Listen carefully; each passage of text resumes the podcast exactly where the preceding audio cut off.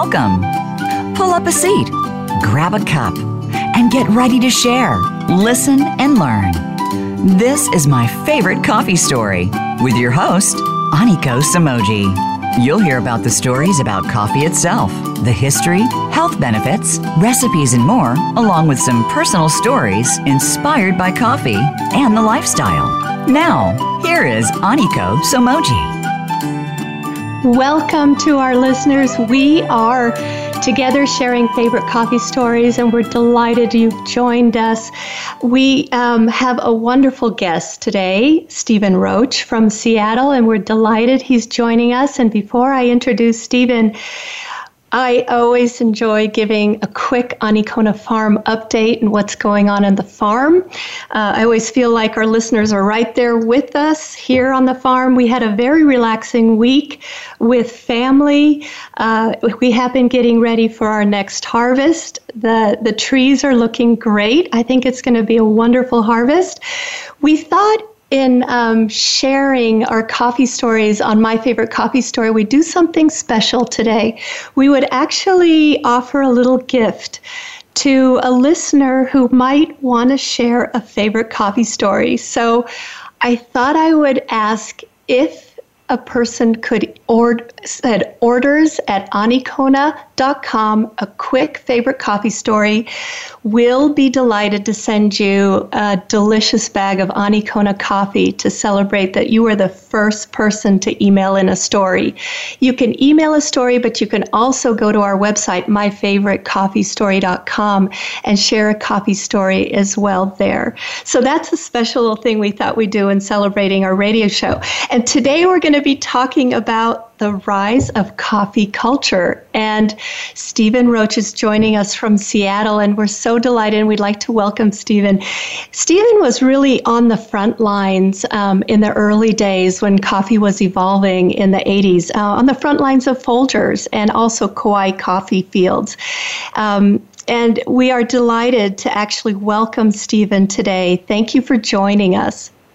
Well, thank you for having me. I am really looking forward to sharing some of what I learned back in the 80s and 90s about coffee and the change in the coffee culture in America.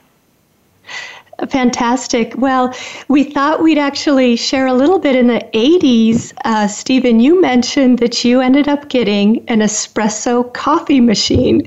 Um, it shows a little bit your love for coffee. Tell me a little bit how that evolved and some of your early days of your career. Well, if you go back to my high school days when a lot of people start drinking coffee, particularly today, and we can talk later about how that wasn't necessarily the case back in the 70s and 80s. Uh, I didn't drink coffee. I was a Diet Pepsi drinker. That was my caffeine delivery vehicle of choice. And I would power any all nighters at school with Vivarin. And so even the idea of coffee um, wasn't that attractive to me early on. But I had a friend and his older sister spent a year in Italy and came back from her year in Italy as a high school student as a, on the AFS program and brought home with her this absolutely stunning, gorgeous copper-clad espresso machine. And to say that I had never seen anything quite like it is to understate just how uh, much of a marvel this machine was. And so I saw her making this espresso concept. And of course, you know, being in the, the 80s, nobody knew what espresso was in America, or very few people. And, uh, and I got to try it, and it was transformative. And frankly, it would, it's one of those things that you don't necessarily want to have espresso as your first coffee drink because then if you have to go back in the 1980s and drink coffee out of a can like Folgers, it's so disappointing. so this was a uh, true revelation. Like, wow, this is incredible. Um, but I still mostly stuck to my Diet Pepsi drinking in those days. And it wasn't until I had gotten out of college uh, that I really that the transformation was permanent because I was uh, working at Procter and Gamble in Cincinnati, Ohio, and I was working on the Folgers coffee brand, which was owned at the time by P&G. And on the Folgers coffee brand, my role was owning all of the promotions and uh, radio marketing. So coupons, rebates, anything like that related to Folgers Coffee. So you'd be shocked to hear this, but out of 15 people who I worked with on this brand team for Folgers Coffee, I was the only one who actually drank coffee. Wow. Nobody else. I, it was even today. I look back at that and I think that's just crazy that they had all these people working on Folgers coffee, trying to market it, sell it, um, reinvent it, and all they thought about was that, uh, as as we like to uh, talk about at the brand, was that co- the Folgers coffee just wasn't actually all that good. And so, one of the, the most interesting parts of my time there, and there was lots of interesting um, aspects of my time at Folgers, was that down the hall they had a coffee uh, tasting room because it was the trading desk for the uh, largest trading operation in the world for coffee was down the hall from me, and that's where they did all of the buying for Folgers Coffee, which was the number one coffee uh, brand in America at the time. And of course, this was all before Starbucks, before Peet's really took off. And so, one of the things that I got to do, which was just um, really special, was that I got to learn how to cup coffee. And as you know, being in the coffee business and, and being a grower, cupping coffee is super important as you're growing the beans and you're drying them and you're roasting them to really understand the flavor profile of the bean. Yes. Well, I was I was given an opportunity to cup coffee, and they said we're going to start with the really low grade coffee, Stephan, and then we're going to get to go to the highest grade coffee, and you're going to see what it's like as the coffee flavor changes. And we started with the with a really lowest grade robusta coffee beans, and honestly, it tasted like burnt rubber. And you're su- you're supposed to spit coffee out when you're doing cupping. Let me just say it was not that hard to convince me to spit the coffee out. So then the next. And then what did? Go ahead.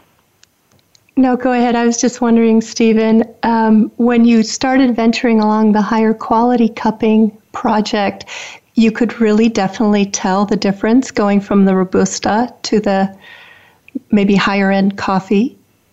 When you got to the Arabica beans, you could really immediately taste the flavor profile changing.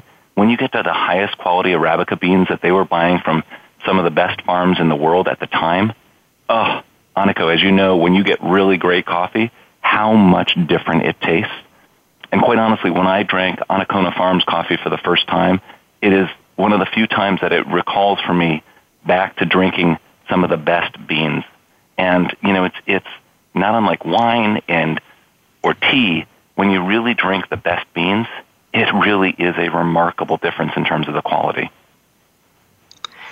Well, definitely. When you were then working on the Folgers account, how did you come up with your strategy to promote Folgers? well, it, that's a great question.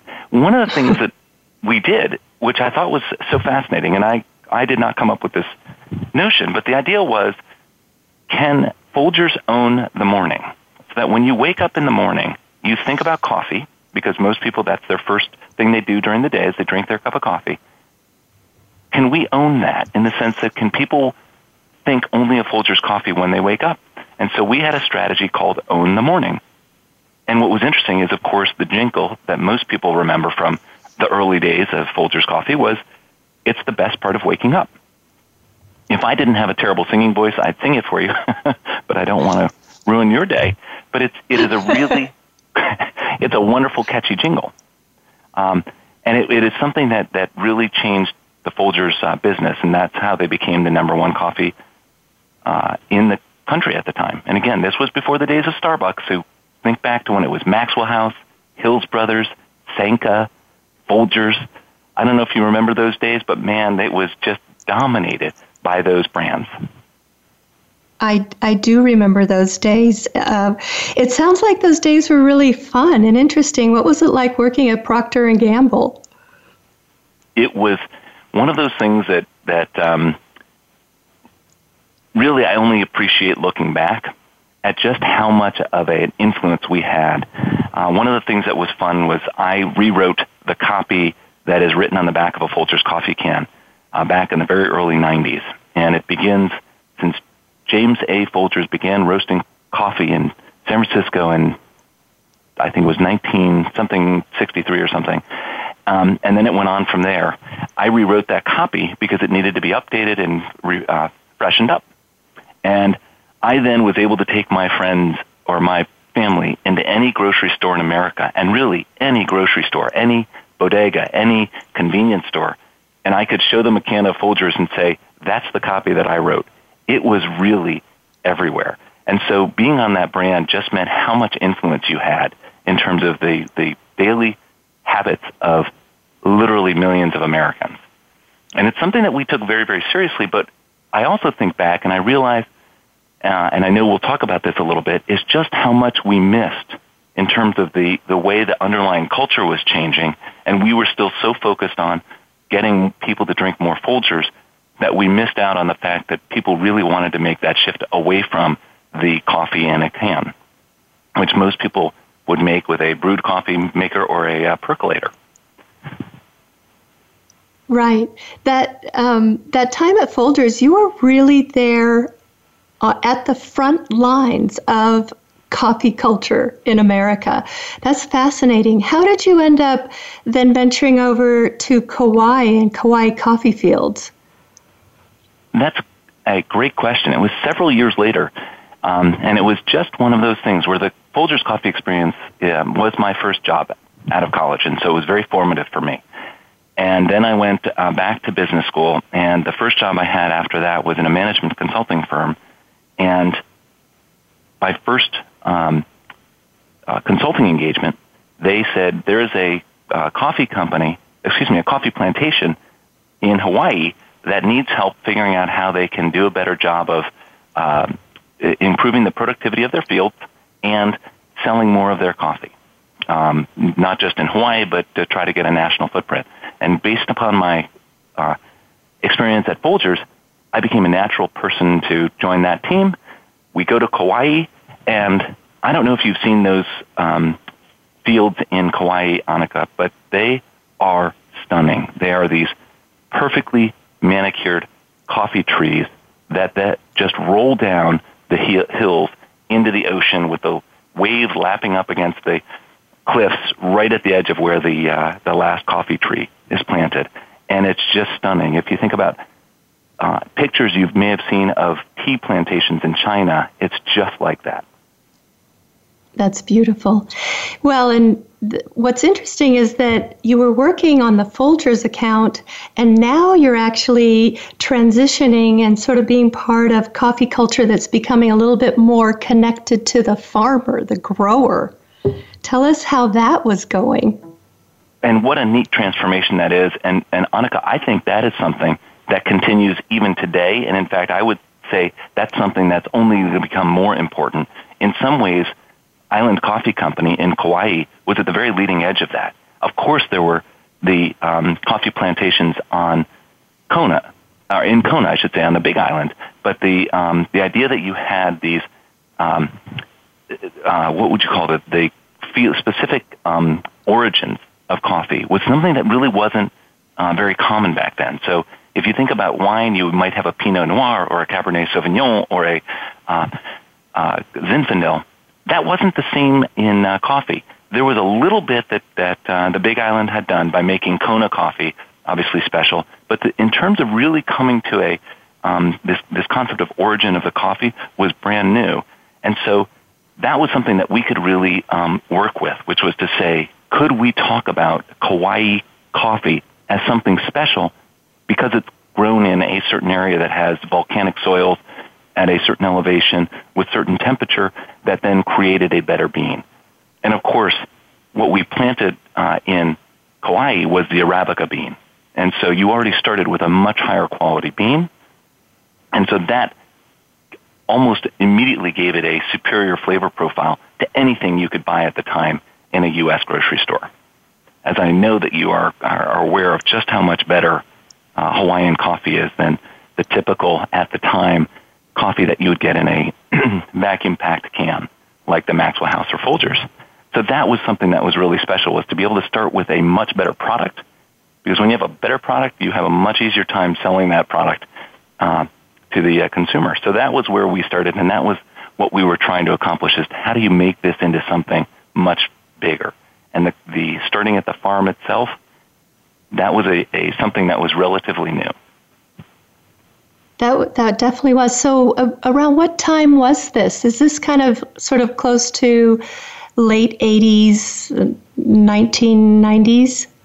this was the early to mid 90s that this really started. Okay. They had originally planted those fields though in the late 80s, so we were coming in after a few years of that they had had already of growing the beans and uh, doing their initial sales. Yes. Well, with Folgers, uh, what a transformation as you're seeing how they're still sort of with Maxwell House, Folgers, but now you're on the cusp of seeing how some of these specialty coffees are coming on into the market for consumers. Uh, we can't wait to talk a little bit more with you, Stephan, about rise of coffee culture in America and specialty coffee and Starbucks right when we come back. So, listeners, please, uh, can't wait for you to join us when we return from the break. Thanks for being with us.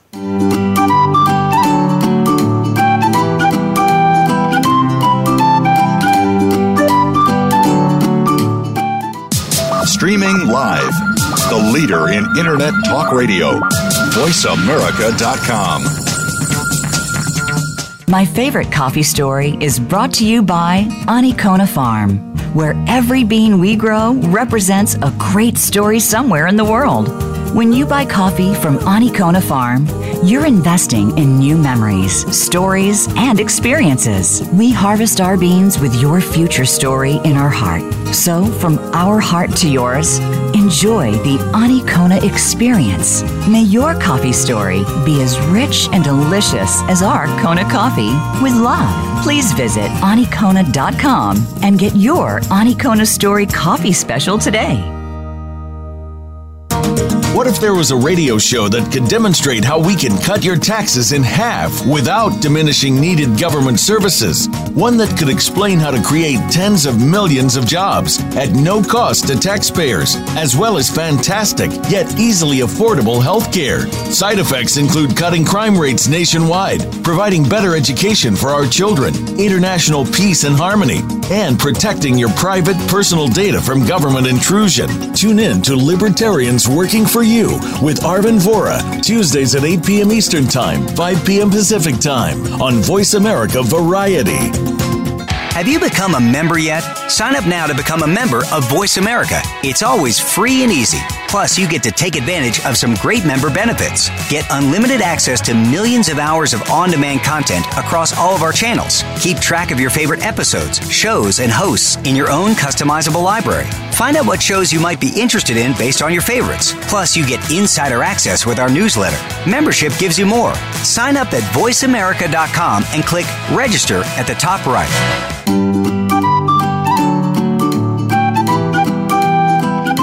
You are listening to My Favorite Coffee Story with Aniko Samoji. Drop us a line and share your story. Our email address is orders at anikona.com. Again, that's orders at anikona.com. Now, back to this week's show. Welcome back to my favorite coffee story.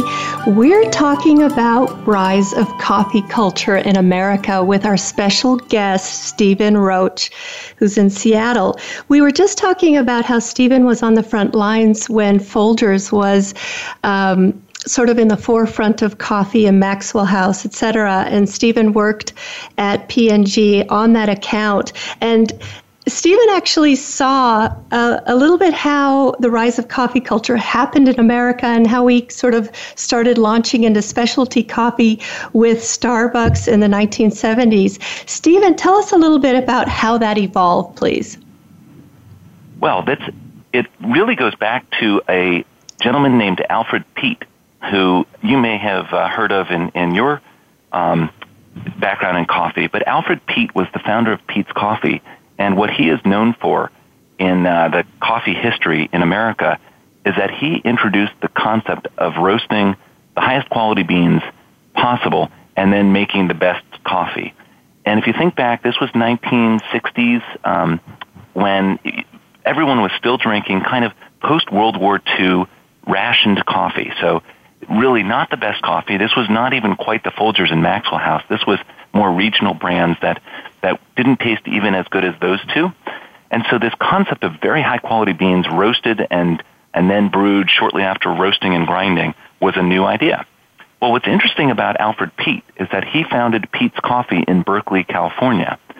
What he then did is essentially he launched the revolution in coffee that happened in the late 80s and then, of course, the 90s through to today, which is that he taught the original founders of Starbucks, three gentlemen, he taught them how to select, roast, and grind the best beans and to make better coffee with that. Those three gentlemen founded Starbucks Coffee at Pike Place Market in Seattle, my new hometown, and he did that uh, back in 19, somewhere in the 1970s. Since then, Starbucks went from having that one store in Pike Place Market, which if you've ever been, you cannot get into that store. The line out the door is so long. People taking selfies and pictures and ordering coffee there. Of course, it's the exact same Starbucks that you can get a block away in Seattle, but being able to buy it at the original store is such a special um, connection with Starbucks that you can't even get in the store. And they went from that single store to where they now have 25,000 uh, plus stores all over the world today. And so Alfred Peet, who founded Peet's Coffee, basically created the competitor that has absolutely dominated the market since then. And it's that story that goes all the way back to understanding in that period of time when people were really drinking um, mediocre coffee that, you know what, there's an opportunity to change the way people drink coffee in America. Definitely. I noticed that in 1982, the Specialty Coffee Association um, came on and um, was sort of the association that would ensure that there were certain, um, you know, coffee standards and cupping standards and quality standards. And I do think that Specialty Coffee Association is very sort of reflective of how specialty coffee was coming on the market. And Starbucks, I, I was kind of doing a little research. It was fascinating that maybe their first uh, shop was in the 1970s in Seattle. It wasn't until uh, 1994 that they actually opened up their first New York. Uh, Starbucks, which is which is fascinating because New York actually has an interesting element to the history of coffee in America. And um, I was doing a little bit of research, and of course, you know, tea was something that was very um, predominant for America in the 1770s, and then eventually coffee came on. But uh, first, coffee was used more as a medicinal purpose. It was very expensive. Not everyone could access it. But I actually kind of tracked down that there was the first coffee roaster in, in New York City in 1793. And they were actually selling some of their beans to taverns and hotels, which is fascinating. And during those times, those damp, um, ships were bringing over green coffee over to America, and the mustiness and the dampness didn't always, I think, promote quality in coffee, but it did evolve after that. And um, Gillies Coffee in um, is I guess they claim that they're the oldest coffee merchant from the 1840s in in uh, New York. And just kind of the rise of coffee culture is fascinating, Stephan, when you think about how.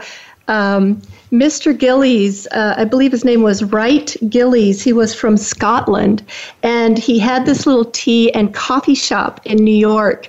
And uh, he ended up in 1843 actually uh, harnessing up horses to sort of power his coffee roaster. And then eventually, of course, he came up with a gas powered coffee roaster. But it was just fascinating to look into how coffee culture did evolve in America and how actually Starbucks, while it did start in Seattle, they did eventually make it to New York.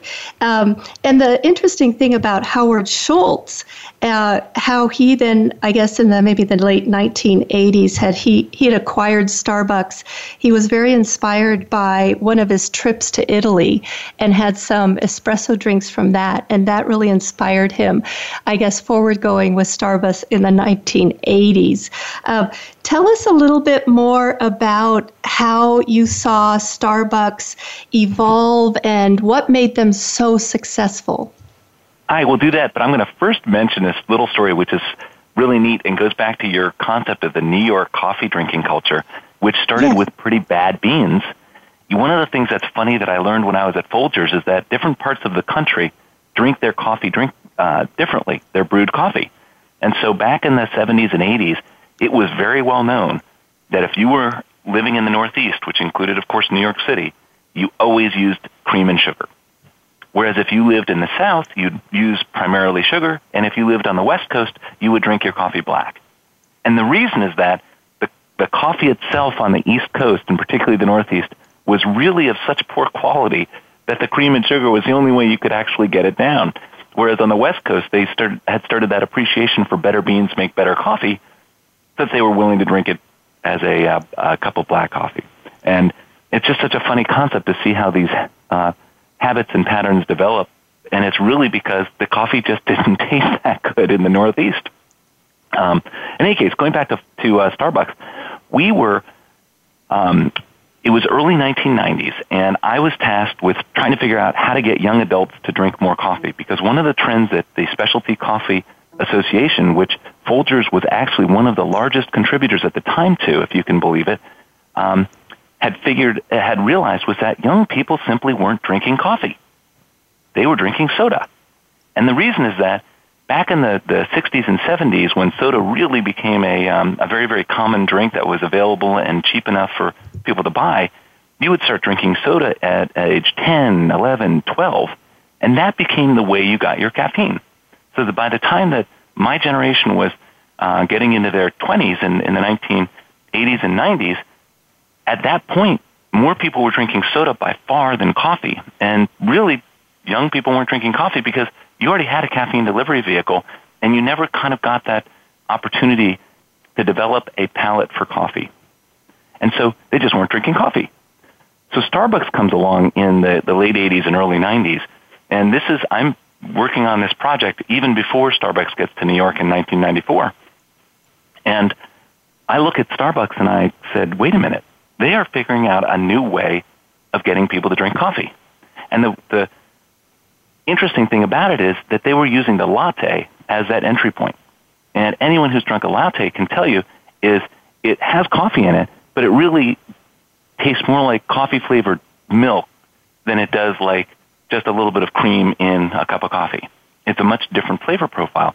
Well, it turns out that that's the flavor profile that really took over America in the early 90s and the latte was the number one seller for Starbucks, and the grande latte was not by a little bit the most profitable drink that Starbucks sold in every single Starbucks. And you would, I, I don't remember the numbers, but the profitability of a grande latte was really impressive. And so Starbucks introduces young adults for the first time to coffee. And that changes everything. That's fascinating. So it sounds like at that point, Stephan, you may have transitioned from your Diet Pepsi that you used to drink a little bit now to um, did you drink a latte or what did you like at Starbucks at the time? Oh, I was absolutely a latte drinker. Absolutely. And then the other thing that I discovered, Annika, was the, um, the Americano, which was essentially a brewed cup of coffee, but using espresso rather than ground coffee that gets run through a filter. And that really was such a different flavor than the brewed coffee that I felt, I mean, I cannot tell you. I'm an early 20s guy thinking how sophisticated I am, impressing all the girls with the fact that I can, you know, order a, an Americano when I go out to, uh, to order coffee. But I saw in this whole phenomenon back then, which I know many people realized quickly, is that this was going to change the coffee culture. And at the time, Folgers was still stuck in the idea that the future of coffee is uh, selling it in more places with a slightly different form factor and um, maybe adding some flavor to the to the ground coffee.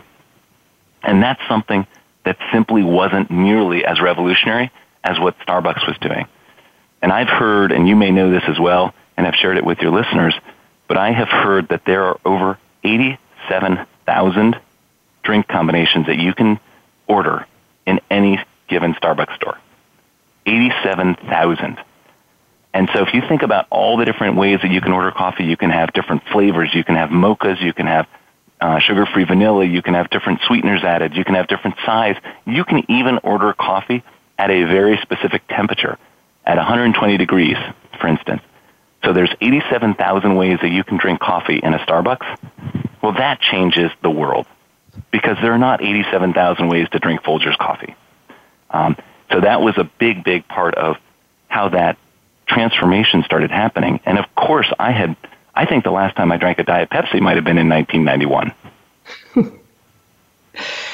well, the um, with Starbucks, they also were very good about providing a nice venue for people to actually come, have a meeting, uh, meet with their friends, uh, share some stories, and they just had a really nice environment, which I think was also attractive to people. So you could have your combination of your latte, but you also had a very nice place to relax and sit and work, etc. Which which leads me to an interesting story. Uh, I promised our listeners we'd talk about how that notion of taking a coffee break give yourself a coffee break, how that evolved in America.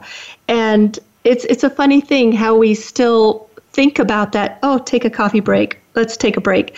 But in the 1950s, there were ads at that time that actually were promoting you deserve a, a break, a coffee break, take a coffee break. And in the um, there's a really fun ad you can even see to this day uh, from the Saturday Evening Post.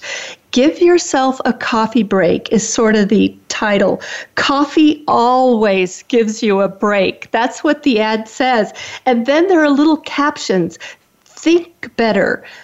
Uh, feel better, work better. And it was in sort of like the 1950s that people started realizing, wow, it's okay to take a break. And I do think that Starbucks did a great job in, you know, sort of celebrating taking a moment, sharing things at a Starbucks meeting there, uh, a little bit playing off of "You deserve a coffee break." Uh, do you did you happen to notice some things around this coffee break concept that that sort of led into Starbucks' success? Well, I have always been such a big fan of, of the way Howard, Howard Schultz talks about what you're saying because you are absolutely right the concept of a of a coffee break, the concept of of a coffee meeting house, actually, um, if you go all the way back to the beginnings of the Enlightenment in Western Europe, there are some people who say that it is coffee that gave us the Enlightenment. That essentially coffee was what got us out of the Middle Ages. Because before that, of course, everybody just drank beer, and beer is not necessarily a great uh, beverage to get people to you know engage and, and be intellectually stimulated. Whereas quite literally, caffeine is a stimulant. And so these, this concept of having this coffee break and, and having this caffeine really did help people to, to raise their, their, um, their game. And so with what Howard saw was that you have your home, your work, and with Starbucks, you now have your third place. And I can attest to the fact that I love going to Starbucks and just hanging out, reading a book, doing work, meeting people. I probably have a minimum of three meetings a week in our Starbucks that's in our building where I say, hey, let's just go downstairs and grab a coffee. And quite literally in the store. And so I think that's a really important part of the, the culture that Starbucks has, in a sense, kind of reintroduced back into America. And then I look at my children, and as you know, I have triplets who are 18 years old. And my girls, their favorite place to study and, and hang out with their friends on a weekend was at Starbucks. And they would go down to our local Starbucks, which was just a few blocks away. They would walk down with their books, and they could stay there for three, four, five hours getting their homework done. And they would drink usually tea or a latte. I don't know that any any of my children have had a cup of, of full strength brewed coffee, but they have all sorts of other drinks that they take advantage of at a Starbucks. And so, unlike me, drinking Diet Pepsi and pulling all nighters using Vivarin, which is an awful way to to uh, get caffeine my children have discovered and, and are really embraced the idea of the, the coffee house. And I, I just couldn't agree with you more of how important that has been to changing our culture, not just in terms of coffee drinking, but really in terms of how we build relationships and relate with each other, if that makes sense. Oh, that makes a lot of sense. Well, Stephan, we we are excited to continue chatting with you. And uh, we're going to talk a little bit more about maybe sort of what's in store with um, maybe future trends for coffee. And uh, thank you for our listeners for being with us. And we look forward to continue our conversation right after the break. Please come back.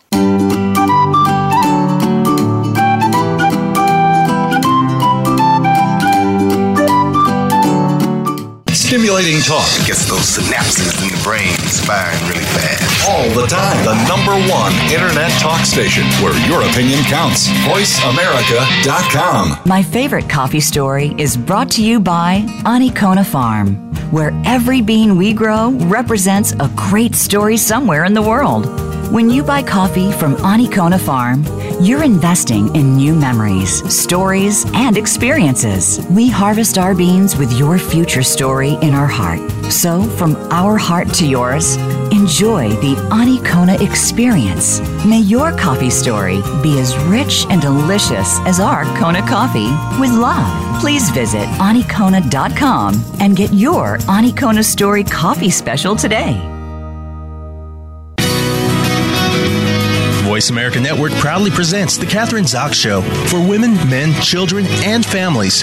Catherine magically combines her compassion, experience, and talent to bring listeners a show that's upbeat, informative, and yes, a little sassy. Tune in every Wednesday at 7 a.m. Pacific Time, 10 a.m. Eastern to The Catherine Zox Show on the Voice America channel. Think you've seen everything there is to see in online television? Let us surprise you. Visit VoiceAmerica.tv today for sports, health, business, and more on demand 24 7.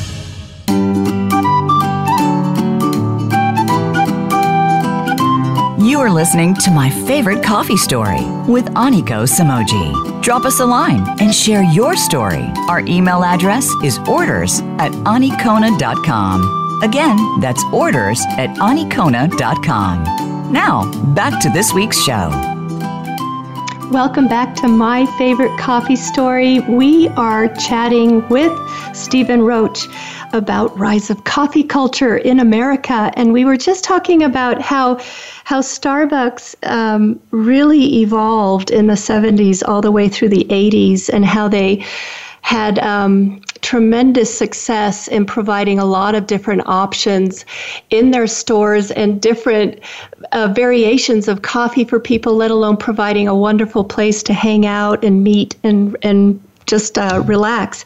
And now I think we're going to go into talking about some of the more current trends for coffee and talking about coffee culture today, which is fascinating with Stephan Roche. How would you describe today's coffee culture, Stephan? I would say we are just in the midst of really fully realizing what I think coffee culture can become. And if you want a good idea of what that looks like, I think part of it comes from the way coffee is sold and consumed and appreciated in Europe. And when you travel to Europe, if you've been fortunate enough to go to Italy or France or um, Switzerland, Austria, so many of these countries, uh, Spain, really have such a strong uh, coffee bar um, culture, an espresso bar. And one of my favorite things to do when I visit Europe is to wake up early in the morning, head down out of my hotel, and find the local espresso bar. And I can only speak a little bit of French and none of the other languages, and so everything that comes off as as a um, using my fingers and, and the best I can trying to uh, to speak the language. But invariably, you just see other locals in the bar. You just go right up and you order your espresso or your uh, doppio or whatever other drink you want, your latte, and it is just such a special part of of my traveling through Europe. And I think about the United States, and we're kind of transitioning more and more to that as our culture. On top of that, I think there are some other trends that are really even more forward looking around what we've been talking about in terms of single origin coffees, uh, and even such things as fair trade coffee, organic coffee, coffee that makes sure that when you think about it back to the farm, going back to the earliest part of our conversation with Island Coffee Company in Kauai, when you really know where your coffee is coming from and that the family that is farming the coffee is getting paid a, a fair wage and they're not swimming in, in chemicals to, to make sure that they, um, they keep the weeds down and, and are fertilizing the plant when these are organic, you really are starting to talk about getting the absolute best coffee. And that's something that I think is going to continue to, grow and change over time as we become more picky in our coffee and start thinking about it more like the best, highest quality wines and less like the coffee that you might find in a Folgers or a Maxwell House can, which I think we've really, as a society and a culture, grown very much uh, away from. Well, we appreciate certainly how you helped coffee culture evolve. Um, it sounds like you're describing what people say today is third wave coffee, um, which would be interesting. People kind of say, okay, first wave was sort of growing coffee consumption a little bit. Second wave is in the enjoyment of specialty coffee. Please tell us a little bit about, a little bit more about third wave coffee as people talk about that today. Well, I think a big part of it is I just love that concept because it does absolutely feel like there's a, a sense of change in the way we think about coffee. I think Anikona coffee, as an example, is right in that trend. One of the things that I discovered very recently, and I, I'm embarrassed to say as recently as I did because it's been an option for how you prepare coffee for a long time, but it's called the pour over method. And my first cup of coffee was out of a percolator. That's how we made coffee growing up in my house, and that's probably why I never really liked it much and, and chose Diet Pepsi. Because a percolator, all it does is run water through grounds. Most often the coffee grounds themselves started out not being really high grade coffee, and then you keep running hot water through these grounds, and then the more you run the water through, the worse the coffee is. You're getting all the bitterness and, and the really awful flavors at the very end. Well, a pour over is exactly the opposite what you do is you take the absolute best coffee you can afford. You grind it right uh, at the moment. You put it into a filter, a very small filter, and you pour hot water that's the perfect temperature for those particular beans, and you create what I have to tell you is the best cup of coffee. Frankly, I, to me anyway, even better than espresso. And seeing how people are starting to do that, and it's some, something that is available at Starbucks, but honestly, I don't see that many people utilizing. But if you go into a Starbucks and order a pour over, you will get the best coffee of your life. And you need to, to ask them for the best uh, beans, but it is so flavorful and rich. And typically it comes from smaller farms that create better coffee. And what Starbucks is doing now in terms of really making sure that they, these farms are getting fair pay and that they're, they're not abusing the land, but really figuring out how to grow coffee in a highly sustainable way I think it's incredibly exciting. Very exciting. How did you how were you introduced to the pour over brewing method? It is a I'm not going to remember the name of it unfortunately, which I wish I could because I certainly want to give them credit, but it was a uh, coffee store in San Francisco. And there was a line out the door and across the street was a Starbucks and there was no line at all. And I thought, geez, I need to understand what it is about this coffee store that has a line when the coffee store um, that I'm most familiar with doesn't have one. So I got in line, and when I got to the front of the line, what you see is this this on the countertop, five, six, eight individual coffee pouring um, devices that allows you to get the pour over. And each of them was getting the the customers was getting the exact coffee they wanted, and it was being brewed the minute they ordered it. And when I saw that, I got so excited. I tried it. I loved it. And then I heard that Starbucks actually offered that, but it's just not something many people know. And so in my local uh, Starbucks, of course, one of the great things about this concept of a third place is that the baristas actually know me. And they know my name, they know my order. I can walk in and they start making the order before I'm even at the front of the line so that it's ready to go when I uh, purchase it. That, that then becomes something very, very special, which is that relationship with the, the barista themselves who's making this perfect cup of coffee just for you. That's so true. That that just brings the whole experience to that special level. When when you're at home on the weekends, are you finding that you um, you have nice family favorite coffee moments together? Um, I know that your wife is a wonderful coffee aficionado. So um, how does that typically go for like a, a early morning where you're you're kind of waking up together and having some coffee together. Well, it you know what's so funny? There's the weekday and the weekend.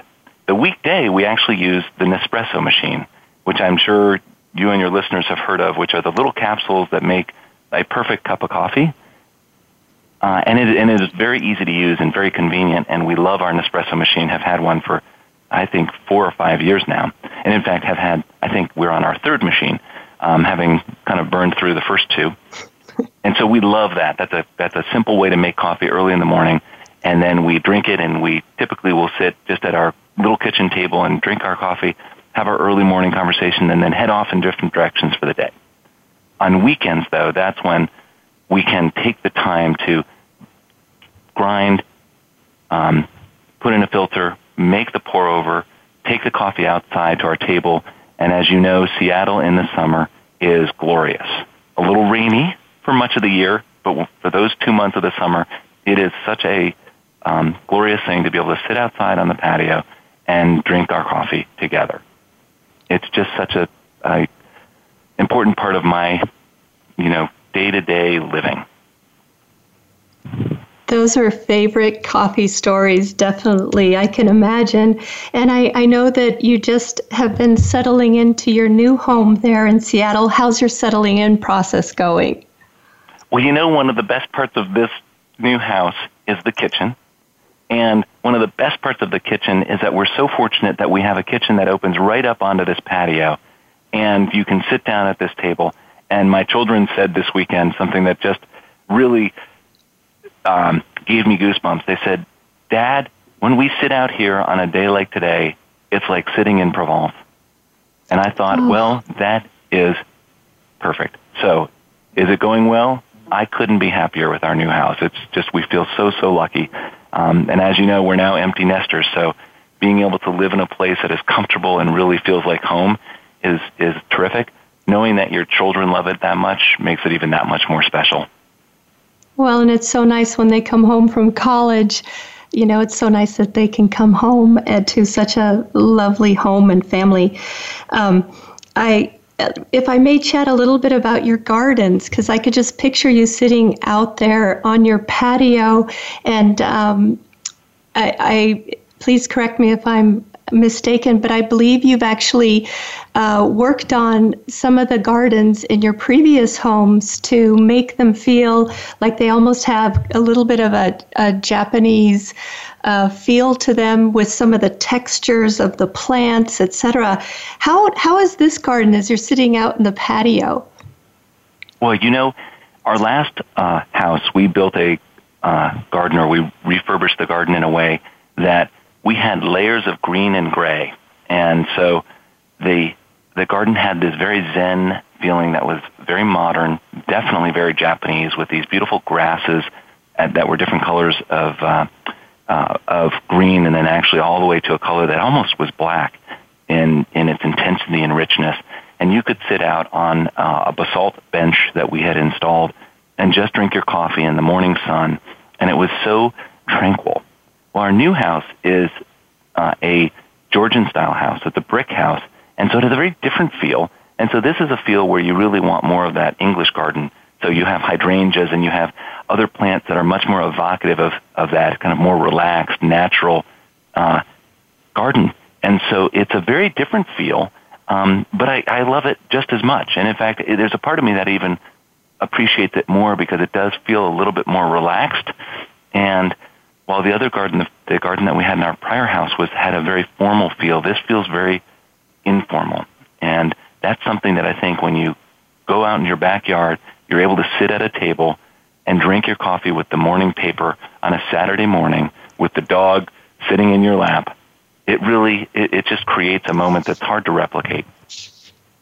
Those are beautiful, beautiful moments. Absolutely. How um, how do you actually balance like your busy days and um, sort of your personal moments that that I always find interesting and how people balance that. How does that go? Oh, Aniko, I'm still working on that.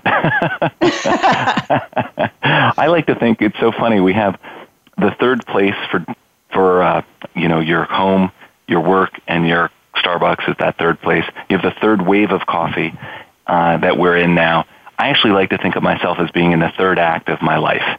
And one of the things that I've said about this third act, where the second act was about raising my children with my wife and having my career really blossom and grow, I think about my third act as trying to find that harmony between what I do in terms of my goals for myself personally with and professionally, but also how I balance that with a really healthy um, relationships with my wife, with the, my uh, children, with my larger family, with my friends, and with the community. And that's something that I truly am working on really hard to get right because I don't know that I've found it yet. But I do know how important it is to have those moments. And I really do believe that having a cup of coffee with somebody builds a relationship that I don't know that you can really uh, find a way to do that in a in a I don't know more congenial fashion. So having lunch is one thing, but it, you're eating and you're kind of going back and forth and it's noisy. When you have a cup of coffee, it's just you, the coffee, and, and the other person and their coffee. And it's just something that even in a Starbucks that's got, you know, dozens of people and is loud, it still feels very, very much like you're making that connection. Or you're in the backyard and you're sitting quietly reading your paper next to my wife. It's, it's, no matter how you do it, it just feels like something that's, that's going to be and should be a cornerstone of how I build the third act of my, my life. Well, your first and second acts have been tremendous, and certainly your third act will be just as tremendous, I'm sure. And even the fact that you took your time to, to meet with us today and share your special coffee stories um, is is just really kind of you and indicative of um, how you value some of these moments and thank you for sharing them with our listeners. How would you, Stephan, we're, we're getting close to maybe wrapping up, but how would you say the future of coffee is going to look in, in a few years? I think, well, one thing that's really fascinating is that the consumption of soda is in decline for the first time in decades in the U.S. And I think that is some, a, a very powerful notion that people are really focused on coffee or, or other, you know, water-based drinks, and soda is kind of retreating. I think that tells you something really powerful, which is that coffee is not going to go in decline again like it did back in the, the 70s and 80s. I do think it is um, going to maintain this lead over other beverages. Of course, tea is always something that is important, but it's always in, in America, the coffee culture is more important than the tea culture.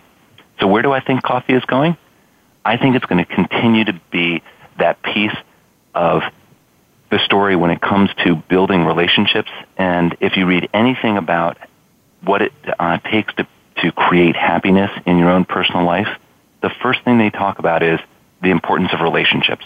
It's not power, it's certainly not money, and it's certainly not material things, unless you count your pour over device and your Nespresso machine, which are very important to me. It's really about relationships.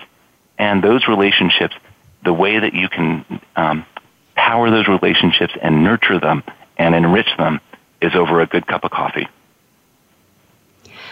Well, and we just are so grateful to you, Stephan, for to sharing your favorite coffee stories and the rise of coffee culture in America. We are so grateful to you. It was fascinating to learn from you and listen. And also, thank you for building a special relationship with our listeners by being here today. We're really grateful to you. Um, have thoroughly enjoyed speaking with you. So, thank you again. We've talked a lot about the history of coffee in America, the rise of coffee culture today, how Starbucks came on, and even those early days of Folgers where you wanted to own the morning and the Folgers little jingle that Stephan kindly shared with us. This has been such fun to share, and we look forward to continuing our conversation with our listeners at myfavoritecoffeestory.com. Um, please send us an email. Please send questions. We love to hear from you, and we love sharing favorite coffee stories. Um, of course, we are also celebrating this special time together together by offering a, an Anikona gift of um, 15% off one of our um, bags. And so you can always go to anikona.com and put in our MFCSS15 code. We would be delighted if we could share a little Anikona with you. And of course, we are so happy that we could share these favorite coffee stories together. Thank you again to Stephan. Thank you, listens, listeners, for joining us today. We look forward to. Uh, continuing my favorite coffee stories next week on Tuesday. Thanks again. Aloha.